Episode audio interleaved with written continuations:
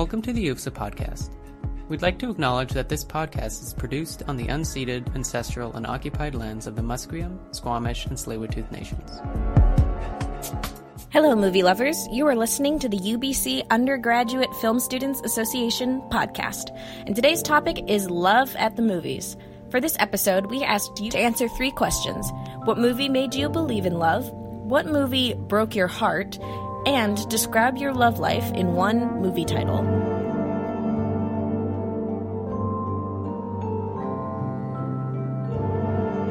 The first movie I ever saw in theaters was Monsters, Inc. It was this and other animated films that taught me about a platonic love that was possible amongst all beings monsters, ants, superheroes, clownfish. There were people who you would do anything for and who would do anything for you. What movie made you believe in love? Homeward Bound. Those animals loved each other so much despite their differences and loved their humans too. They trekked across California to find them. I watched princess movies, and it made total sense to me that you would fall in love with someone after they woke you up from a coma with a kiss on the lips. How else would you fall in love with anyone? I would, of course, go through the devastating realization that it would take more than a few days to fall in love with someone. Uh, the first one, I guess, it was the Beauty and the Beast, but it was like a kind of weird uh, version of love, like a very ideal, very romantic and tragic at the same time, but it's not the right way of loving. But yeah, that was one of the first movies, the cartoon one. Yeah. The film that made me believe in love is more of a friendship love, and it's the first Harry Potter movie. Oh, definitely Love Story it was for my generation the best movie about how people fall in love and that there's so much risk in love and the fact that you know the starlet died at the end just broke my heart. Spoiler alert, but okay. As a teenager, I can smugly say that I never fell for Twilight, but I did have a thing for 1980s teen flicks. The Breakfast Club, Pretty in Pink, 16 Candles. These films convinced me that true love was possible in high school. From then on, when I had a crush, it turned into full blown love. What movie made you believe in love? I think it's the 2005 version of Pride and Prejudice, um, because I really love the actors and how and their reaction, their chem- chemistry in the movie, and also just the way Mr. Darcy looked at uh, Elizabeth. It's just like really moving. Oh, Love Actually.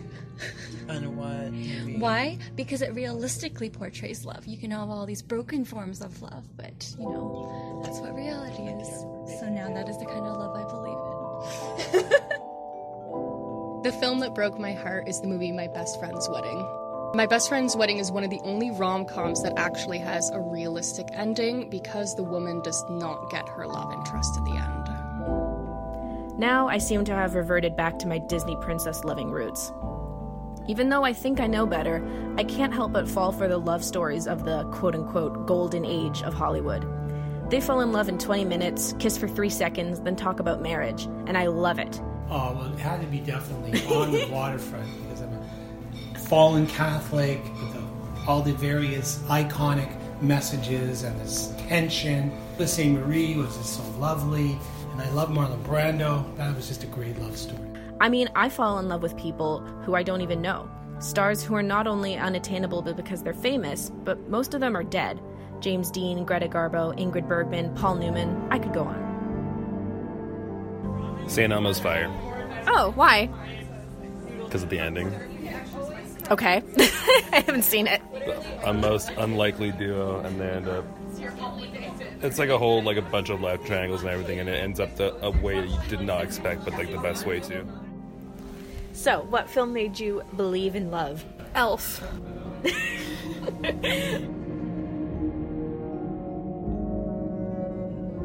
After 20 years of being taught about love, there's still one thing I've never understood. I've never understood why it was such a big deal to tell someone that you love them. Uh, the film that made me believe in love would probably be uh, Eternal Sunshine of the Spotless Mind. A cliche choice, but I think it's uh, really poignant and it shows the way that two people, though not necessarily the same kind of people, can kind of cross paths. And of course, I love the surreal twists on the story that it brings. I thought that as soon as you started dating someone, you loved them. That didn't mean you had to love them forever, but in that moment, there was love. What film broke your heart?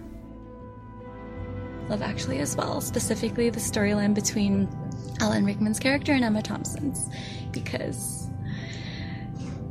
there was infidelity, there was a lack of faith, but it kind of shows the reality of how to handle it. It doesn't necessarily mean like a dramatic breakup. You just have to learn how to move on, especially when you have children. Rent. I mean, honestly, does anyone not bawl for the entire like second half of Rent? My heart shatters every time I watch it. Uh, 500 Days of Summer, definitely. It was like very tough because it was the perfect match, but only for him, not for her. So yeah, I like it, but at the same time, it's heartbreaking. The Grand Budapest Hotel. Why? Because of that ending where the, they die. Okay. And it's like heartbreaking. I'd go with her, um, because uh, yeah, it just really pinpoints the alienation I think we all feel in a modern world with technology grasping out and trying to find someone, and somehow that can sometimes just be a voice, and that's just kind of a really tragic, but also beautiful thing. So yeah, Plus, that's you my- love your phone. Plus, I love my phone. Yeah, and I want to. I want to see where things go there. If you take up conversation with someone on the bus and they make you laugh, you love them, right? Some people believe the word love should be reserved for a few things our family, significant others, maybe a few hobbies and interests. I don't agree with that. If anything, I think that love needs to be thrown around even more. And what film would you say the title describes your love life? Oh, there's no doubt about it. After 30 years of marriage, Stand By Me. I love the sound of leaves that leaves make when I step on them. I love petting strangers' dogs. I love The Wizard of Oz. I love the color pink. I love when actors can't stop laughing on SNL. I love when celebrities comment on other celebrities' Instagram posts. I love cups of tea. And above all, I love love. And what film uh, describes your love life? Titanic. Oh, Because it's big. I hit an iceberg. Uh, I'd say 51st dates.